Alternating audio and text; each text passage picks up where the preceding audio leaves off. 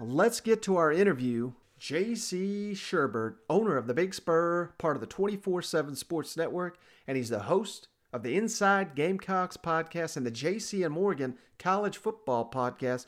You can find the links to all that in the show notes. Let's kick it over to our interview. We're pleased now to be joined by JC Shurburtt. And of course, Gamecock fans, everybody knows that name. He's the owner of the Big Spur, part of the uh, 24 uh, 7 Sports Network, and he's the host of the Inside Gamecocks podcast and the JC Morgan College Football podcast. JC, thanks for joining me. I really do appreciate you. Hey, Mike, no problem. Glad to jump on with you and um, be a part of this podcast. I'll tell you, during the the the summer months when it looked like we weren't may not have SEC football this year, and uh, everybody was kind of debating about the pandemic or whatnot.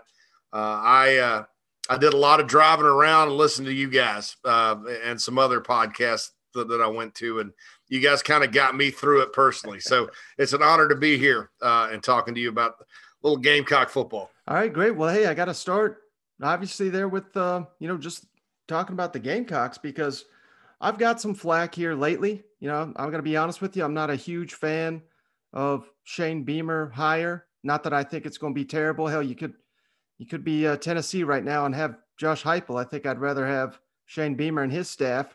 Uh, Josh Heupel can't even get himself a coordinator there, but kind of talk me off the ledge. I don't, I don't want to say off the ledge here, but uh, you know what is the most optimistic part of Shane Beamer running the Gamecock program in your eyes? it's it's it's difficult to evaluate, and and I understand from the out, outside people that are skeptical about any coach that you bring in that isn't known for a, a great offense or a great defense. You hadn't had the coordinator experience and all that because you kind of like to point to something, right? You kind of like to look at it and go, well, you know, this this is what this is how many yards they put up, or this is how many yards they held this team to, and you know that's the reason this person's the head coach. And that doesn't exist with Shane. You got to kind of dig a little bit deeper uh, with with the uh, the resume. But I've known this guy for a long time. Um, didn't know he would be back at South Carolina as the head coach, but when he left South Carolina in 2010, I, I wrote for ESPN.com at the time when I was a national recruiting writer. That this guy would be a future head coach, uh, and I've always known that. Um, extremely organized knows uh, sort of how to run a program in the modern era. And I'll tell you, Mike, if you look around, things are changing. Um, you know, th- there's a lot of coaching hires that have been made the last five years that I would have sworn would have never worked out that, that have. Uh, and then the, that I would have sworn would have worked out that didn't. More so on the didn't end. I mean, you look at Tom Herman at Texas. I would have never thought that would have worked out. It was a home run. Jim Harbaugh at Michigan hasn't hasn't not worked out yet, but uh, you tell me if you didn't expect a little more out of him.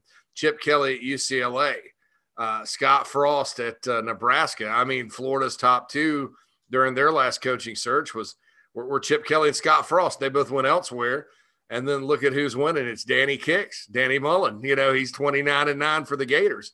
And um, you know, sometimes it's the guy that's kind of familiar with your place, and sometimes it's the guy that, quite frankly, you know, kind of understands where he's at because th- there's a lot of places that maybe try to copy other schools. And, and, and I think sometimes when you do that, you, you end up being a copy of a copy of a copy of a copy, and, and that that diminishes your quality. Certain things work at certain schools, certain certain things don't. Uh, I think it's ridiculous for South Carolina to try to be Alabama or Georgia. I don't think they'll ever be uh, a school that you know you can sit there and, and recruit like Bama and Georgia and run the Saban process and, and do all that and and be successful. I, I think that's unrealistic. I, I, think South Carolina has to be different, and I think Shane Beamer brings that to the table. He's also an outstanding recruiter. Uh, and he's a guy that also recognizes coaching uh, talent. Uh, you know, if you could go back in time and look at the better staff Steve Spurrier had, you know, Shane Beamer was responsible uh, for introducing a lot of those coaches to Steve Spurrier. He's just got that big of a Rolodex. And, uh, you know, shoot, he's lost uh, a couple of coaches, you know, that a couple that he had kept and a couple that went to Auburn and a couple went to the NFL.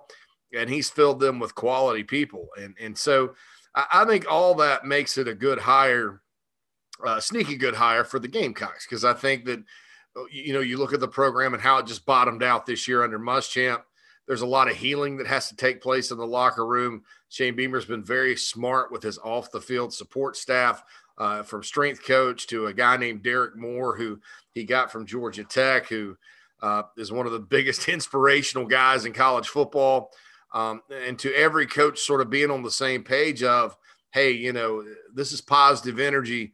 You got to get this thing going back in the right direction. And, and that's kind of what South Carolina needs. Can't guarantee he's going to win. It's a tough job. But I think with the way the East is right now, there, I still keep waiting for there not to be an opportunity for South Carolina to get back up in that top three.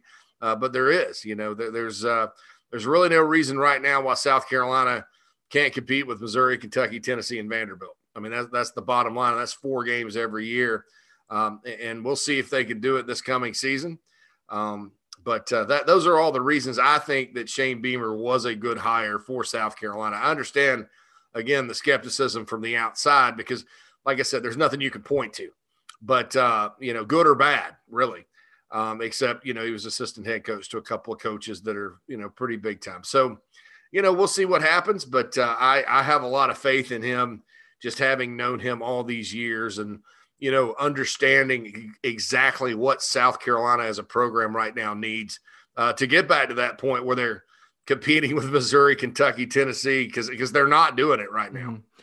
Now, of all the hires Shane Beamer has made, whether it be a coordinator or assistant or you know even someone off the field, which if there's one hire that's kind of impressed you the most, who would that be? I, I would have to go with you know, and, and your listeners will recognize this name, Justin Stepp, who was the receivers coach at Arkansas. I mean, this guy was at SMU, uh, got to SMU with Chad Morris. They were in shambles. He goes out and recruits and develops players that, that go to the NFL or whatever. Uh, and you got to find guys at SMU. They're, you know, you're in Texas there, and you got to kind of wait for the other guys. And then at Arkansas, he's at Arkansas for the worst two year period I think they've ever had when Morris was there. Mm-hmm. Uh, and he landed eight four star guys. Uh, and Justin Stepp is from the state of South Carolina. He's from Columbia. Uh, it's kind of a dream for him to come back home. And and I think when you look at South Carolina's receiving corps as a whole, you know, two things stick out. Number one, there's no reason, given the wide receiver talent that comes out of that state, the South Carolina should be terrible at receiver, as bad as they were last year. And number two, if you want a guy to fix it, it's Justin Stepp. Um, so so that that's the guy there off the field uh, you know, Derek Moore is probably somebody that people are familiar with. I would just go Google Derek Moore, Georgia Tech motivational speak speech, uh, and just kind of see what he brings to the table. It, it, it's it, it's beyond just being a guy that gives a great speech before a game. Lots of people can do that. Um, you know, he really gets in there with the players, works with them one on one. These days, Mike, you have to have the complete package because kids that play ball these days are different. It's a lot different uh, mindset. it's a lot different in terms of how you reach this generation. Um, and Derek Moore is a guy that can, I think, can help uh, in that regard, which is, a, you know, I, talk about what South Carolina needs. Uh, a lot of the mental aspect of it uh, needs to be sort of uh, re-examined and, and, and rebuilt, so to speak. And I think you know, having a guy like Derek there really helps that. Now, on the latest uh, edition, the National Signing Day breakdown of uh, the Inside the Gamecocks podcast, you did a really good job explaining to fans why, yes, you look at the rankings, South Carolina dead last in the SEC. They had a very small class. Can you give the listeners here on, on my show just a you know a brief breakdown on why South Carolina fans shouldn't be freaking out by that uh, number 14 ranking? Yeah, I mean, you look at it, they only counted 13 guys, and having, you know, worked from day one at 24 7 sports and sort of helped with the in the meetings to design that formula, it's it's really it does punish you. It punishes you for not having four star, five star players, and it punishes you for not having a lot of players. In South Carolina, you know, had 13 guys. I don't think they had a four star in the class.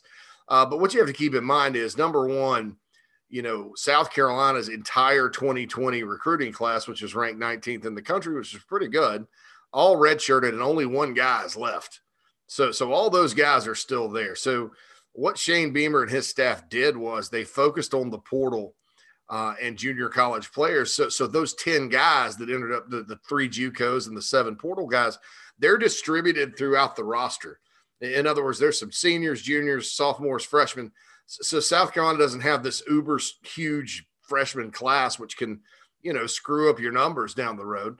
Um, and then, so that's in a year where you probably were not going to sign a, a you know, you're going to have to take a lot of gambles with a lot of, a lot of freshmen. I think it's smart to go in that direction. Um, and, and, then, and so you look at it, and in, it, you know, in case they all don't hit, and, and you don't have a lot of difference makers in this class, uh, it, it's not like a bulk of your roster down the road. So you're not sitting there going, "Oh man, you know, when when this class gets to be in a leadership role, we're going to be really hurting," because you have that 2020 class all redshirted. You've only lost one; they're all in. So, so it's almost like you know, kind of a filler class, and and I, I think that was pretty smart. They had a lot of immediate needs that they were going to have to hit the portal for, especially wide receiver. They needed a quarterback, needed some uh, depth in the secondary and on the D line. And so, you know, I, I, thought that was kind of a wise move because, you know, you take the PR hit because yeah, it's an ugly number. You take it and and and the optics don't look good. And I'm sure a lot of people are going to be talking about it during the off season, and it's going to be uh, a pretty sexy pick to pick the Gamecocks last. I think in the East below Vandy. Um, and I, I think that's probably going to happen, and people are going to point to that class. But you know, the bottom line is they got help where they needed it, and it's such a small class, and, and so dist- it's distributed so you know differently throughout the roster. You know that really down the road, it's it's not going to kill them uh, in case they don't work out. I think there's some good football players in that class. I think there's some guys that are going to have to develop. I, I like all the transfers, um, so we'll see what happens. But uh, you know, certainly that number was ugly. Uh, but and I don't want to say ugly by design because nobody really wants it to be, you know, ugly by design. But given the way they approached it, you know, and, and just the the simple math where you know those seven guys aren't going to count. I mean, bottom line, they're not going to count. Um, you know, I, I think that it, there's a little bit more to meets the that meets the eye uh, than just that um, that big ugly number. Now, I'm glad you referenced the transfers there because they brought in a ton of them. Is there one or two specifically that you you're really anticipating having a, a major impact on this team next season? Yeah, Ahmarean Brown is a slot receiver that I think, to be honest, he's he's he's at least as good as Shi Smith in my opinion. Having watched him at Georgia Tech, uh, probably a little bit different than Shi in terms of uh, straight line breakaway explosive ability. I, I talked to some folks that coached with, coached him at Georgia Tech, and boy, they just raved about the guy. He's from Tampa, Tampa Jefferson, home of Stephen Garcia. So Uh-oh. there's a there's a, a, Gamecock lure there, a connection there, and and he's kind of what the Gamecocks need uh, there offensively. I think um, I think he's one to watch. And then there's this kid, man, from Delaware. He's a linebacker. His name's Daryl Williams. He's Debo. He calls himself Debo. Uh, well, you look out for this guy, man. His film, you you turn it on and he's not like a he's one of these transfers though that, that still has five years left because he went to Delaware University of Delaware. They canceled their season, um, and then he transferred. Um, and, and, you look at him; he's Marshawn Lloyd's high school buddy. And, and, so you look at him on film, and you're like, "My goodness, this guy's like a heat-sinking missile." And and then you see him in the weight room, and he's he's just all jacked up and like uh, enthusiastic about that, and the coaches are raving about him. Uh, so, so if you look at if you're looking for a sleeper out there for South Carolina next year, write the name Debo Williams down uh, at linebacker because uh, he's he's probably going to be a guy that at least makes some noise on special teams. Now you mentioned Marshawn Lloyd right there. Shane Beamer this week gave a promising update. You know, he didn't necessarily say you know he's going to be suited up and going through all the drills this spring, but he kind of indicated that you know he should be participating at least as long as his rehab continues to to go in the right direction here. So, you know, taking that into consideration and Kevin Harris having a huge season last year, is it fair to say that uh, South Carolina may have the best one-two punch in the SEC at running back next year? And see, that's a start, you know, and, and with the type of offense they're going to run, there's going to be a lot of Lincoln Riley influence. And a lot of people think that, you know, they, you say Lincoln Riley, people are like, oh, come on, man. Uh, and what I mean by this is Lincoln Riley influence, like his schemes and his concepts. And if you notice, Oklahoma loves to run. They love to run the football uh, out of their formations and stuff, especially with multiple backs. Uh, South Carolina has not only those two guys coming back, they have five starters coming back on the offensive line. Uh, they do lose Sadarius Hutcherson up front, but they get Jordan Rhodes, who opted out last year, back, and Jordan started uh, all of 2019. So you got five starters, maybe three people that are seniors on the offensive line. Boy, that's a great start when you talk about those two backs and and all that. You got to have a quarterback, obviously, uh, and you got to have some help at receiver, and, and they got good tight ends and H backs coming back too. So I think that that's the key. You know, if Shane Beamer and the Gamecocks are going to surprise people this year, if the offense is going to take a step forward statistically and, and all that this year, you know, that's where it's got to start in the run game with Marshawn Lloyd and Kevin Harris. And, you know, Kevin Harris is good. Marshawn Lloyd is was an elite recruit. Um, you know, and you, you have to you have to think that that's that's at least along with the line coming back uh, a pretty good start for the Gamecocks. Now you referenced the quarterback there. I know it's you know so far down the road here, but if you had to make a prediction right now, who's taking that first snap for the Gamecocks? Do you think it's Luke Doty? Shoot, I don't know. You know, Luke Doty was kind of penciled in, um, and I, I, like Luke a lot. And you know, some people watched Luke play last year, those last couple of games, and yeah, I mean, you know, he's a true freshman. He did some true freshman stuff. Um, you know, don't don't write him off based on that. But uh, you know, especially in the passing game. But he's got some wheels to him. He can he can make all the throws. Uh, he's a very very competitive kid, uh, which you need. You need that moxie out there. But they brought in a guy in the transfer portal um, that's very very competitive as well. Jason Brown from uh, St. Francis of PA. I have no idea. I have no idea, Mike, who recruited Chancellor High School in Fredericksburg, Virginia, and missed on on Jason Brown and EJ Jenkins to where they all ended up at uh, at, at St. Francis. You know, I mean, where's Old Dominion? Where's Towson? Where, she, where's Maryland for these guys? I mean, I, I was like, wow. You know, even Virginia, Virginia Tech. I'm like, whoever was recruit, whoever had that school, man, Old Dominion, you know, they they they probably need to have a talking to because I, I, couldn't believe these kids played for St. Francis, PA. Um, and of course, Jenkins is a six foot seven, 240 pound receiver. Uh, who's if, if he can adjust to the speed of the SEC game, he can be a freak. Uh, but you look at Brown, uh, Brown's kind of like the guys they like in the pros a lot these days because he's 6'3, he's 230. He's not a, a dual threat traditional guy where you'd say, yeah, we're going to go run him on zone read and all that. But he can run just enough to get yards, and he's got a really good arm.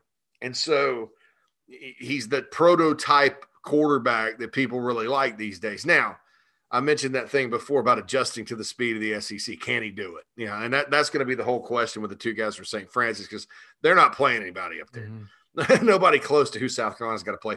But I, I do think that Brown coming in does give Doty some competition, uh, big time. You know, and and you don't know who's going to win it, and it's it's it's probably going to be good for both of them that there is that type of competition. Um, so that that that will probably last, I think, into the fall.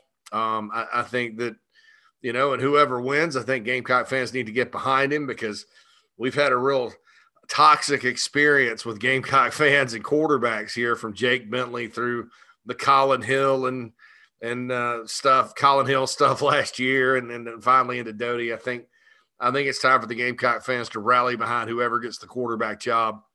Uh, and and I'm gonna say I don't know which one that will be. I can see scenarios where either one wins.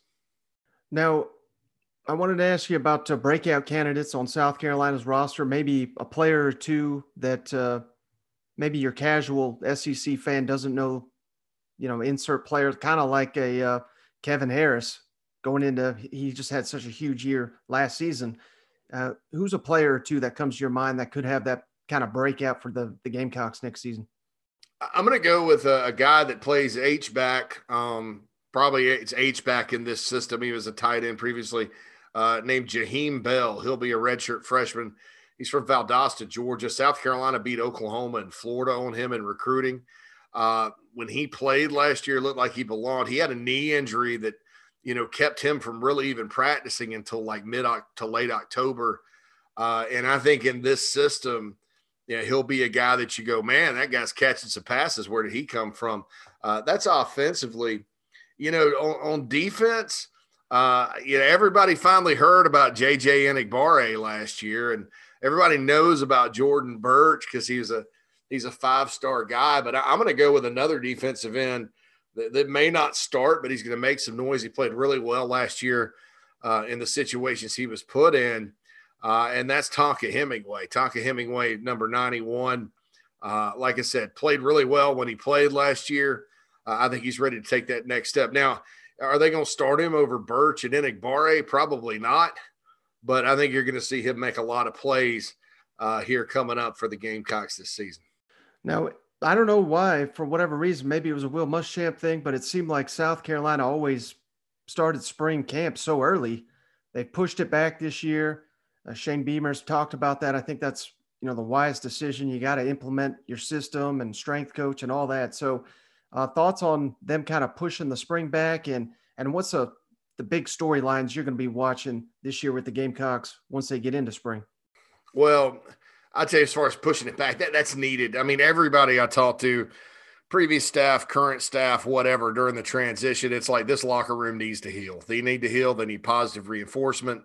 Uh, they need to get to know this new coaching staff. Uh, they need to blend with the new players. I, I, I, think that that's smart to start a little late because, you know, there is a mental and and and I guess I don't want to say emotional, but social side of it to where you need to bond with your teammates. And, and that was a big problem with South Carolina last year. They had a lot of guys that were just kind of doing their own thing. They, they weren't really playing together as a team for most of the season. And um, and that was unfortunate. And that's why that's why they went two and eight and there was a coaching change. But uh, so, so I think that I, I think as far as like what I'm looking for in the spring is where is everybody going to play? In, in other words, like you know, you you look at the receivers and H backs and tight ends. Okay, well, well who, who who's really going to play this and who's really going to play that? They have 18 receivers on their roster this spring, 13 scholarship guys. A lot of these guys have done absolutely nothing, uh, whether that's because of injury or, or, or other, since they've been at South Carolina. So I'm wondering, are they going to move some guys to the secondary? Also, uh, the new defensive coordinator Clayton White, he runs a 4-2-5 base defense. It's different than Muschamp's. So he uses like a spur nickel type of guy. Uh, so, so who's going to play that that fifth DB spot? You know, uh, under Ellis Johnson when he was here and, and and they ran a four two five, that was called a spur, and guys like Darian Stewart, DeVonte Holloman, and Antonio Allen played that spot. Um, but you know, some guys use it differently. With, some guys, it's like a, it's just an extra corner or it's a, it's an extra safety, or it's not really quite a safety linebacker or whatever. So I'm curious to see in the secondary who goes where, because honestly, you you look and you see like a list of guys in the secondary. They're all DBs, but you don't quite know uh, because they did cross train under Muschamp quite a bit. You know, you don't quite know who's going to be a safety, who's going to be a corner. Torian Gray, the new defensive backs coach, I think is one of the best in the country, uh, and he's going to figure all that out. So that that's one thing I'm really looking for. Uh, besides things like the quarterback battle mm-hmm. and stuff like that is how is it how are what are where are they going to place some of these guys uh, moving forward and so who's going to be competing and all that now another benefit potentially of pushing that spring back is you know obviously you're going to have a later spring game and my understanding is uh, the ncaa dead period runs till april 15th if i'm not mistaken and i know you're far more plugged in than just columbia and south carolina very plugged into the recruiting scene all across the country.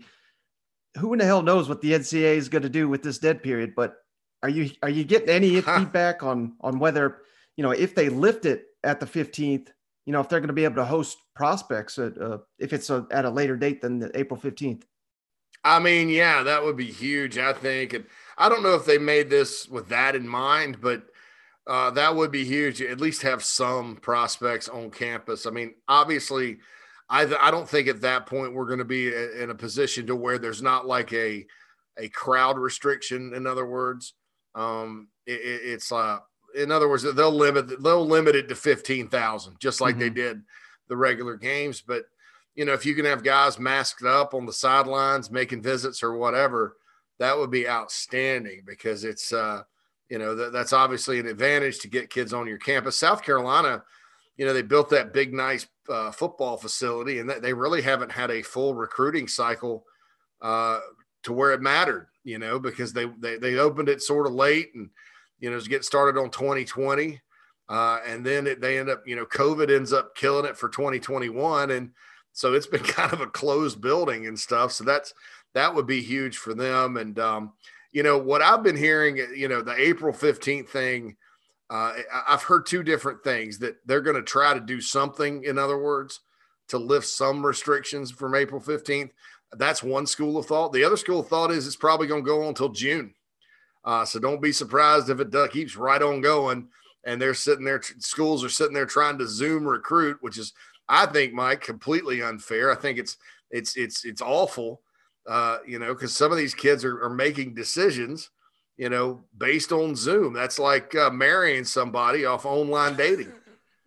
I mean, seriously, come on, man. I mean, you know, it's like getting on Match and being like, all right, all right, let's just get married. All right, all right, you know, and and and I just don't think that's that's healthy. So. Uh, and that's not going to be good for the transfer portal here in a couple of years. So I'm I'm hopeful that, that they do, you know, allow some common sense, safe, visit type of things to, to occur uh, after after April 15th. All right, last thing for you, JC, and I'm not going to hold you to this because it's so early and who in the hell knows what's going to happen with with spring and, and hopefully no one gets injured, but we know players inevitably will. If everything breaks right for the Gamecocks, can you give me, you know, an early record prediction for South Carolina next season? What how many wins are you expecting from this team next year? I think if things break right, South Carolina can can get. If you look at their schedule, and, it it's it's it's kind of a, a good deal because they open with Eastern Illinois. They have a road game at East Carolina, which is going to scare people, but you know East Carolina's not all the way back. Then they go to Georgia, and that's not good. But then they got Kentucky at home, Troy at home, at Tennessee, and then Vandy at home. So that's not uh, that's not a brutal type of deal. you know, if you, if you really think about it, they, they should start 2 and 0 and Kentucky, Tennessee, toss ups. They should beat Vandy. I'm not going to, I'm not going to, they haven't lost to Vandy in a long time. I'm not going to give Vandy that win. Uh, they should beat Troy. So the first part of their schedule sets up for a, you know, five and two type of start if things go their way. So it's, uh, uh, I think they could get back to six wins, get back to a minor bowl, uh, and then get some recruiting classes in. All is not lost. This this roster is not as bad as the roster Will Muschamp took over from Steve Spurrier. It it may be a roster that mentally doesn't believe it can win, uh, unlike Spurrier's guys who could. But you know, you look at this roster, you, you got 17 offensive linemen in the program right now uh, all are pretty good and athletic. That that's an awesome number. Uh, you know, you look, you're probably going to be too deep on the defensive line, which is some schools can't do that with quality guys.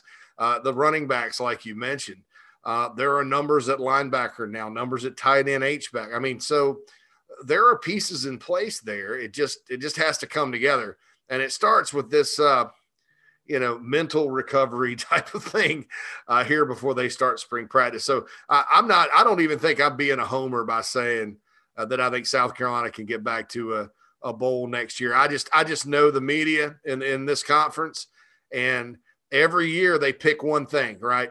So a few years ago, was the Gamecocks are going to win the East, right? So, and then it was like, well, no, no, no, no, that's not it. So, so Tennessee's going to be back. You know that that's one thing, and then Missouri, because of their schedule, they're going to go into that game with Georgia undefeated, and may they may win the East with Kelly Bryant, right? And uh, that team finished six to six. Barry Odom got fired. Um, you know, Kentucky was going to be the darlings this year, and they did get to a bowl, and they had a nice season, but did that team compete for the East? I, I don't I don't know. You know, we still haven't seen Tennessee get back. I mean, there there's there's always these darlings in the East, and and I think that that won't be South Carolina this year, thankfully, because it was in 2018, and they finished a disappointing seven and six. So. Uh, I, I think that you know that'll be a good thing for the Gamecocks. Let somebody else be the darling, but I do think one of the popular takes is going to be South Carolina will finish dead last. And I think they'll use the recruiting ranking without any context to say it. Uh, and then the fact Carolina was two and eight last year uh, to just combine into a they they're terrible. all that good stuff. I've already seen it. I'm waiting on it, but I, I I'll disagree with that and say uh, I don't think I'm being a homer saying the Gamecocks can get to a bowl given the schedule.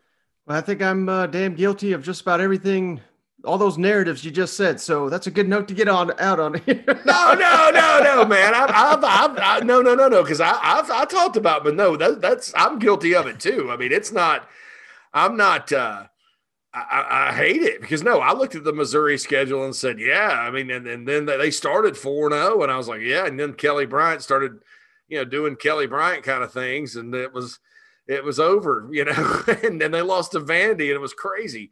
Uh, you know, and then South Carolina a couple years ago, I was on that bandwagon as well. I thought they were going to beat Georgia uh, in game two, and they didn't. And that was just uh, that was it. And then I, I started becoming skeptical with Kentucky this year. I was like, yeah, you know, everybody said this about Missouri last year, and I just I don't know, you know. So no, nah, don't don't feel bad. I, I'm I'm I'm right there with you on some of these narratives. I'm just saying, I guarantee you a narrative will be South Carolina's finishing seventh in the East and dead last in the SEC this mm. year.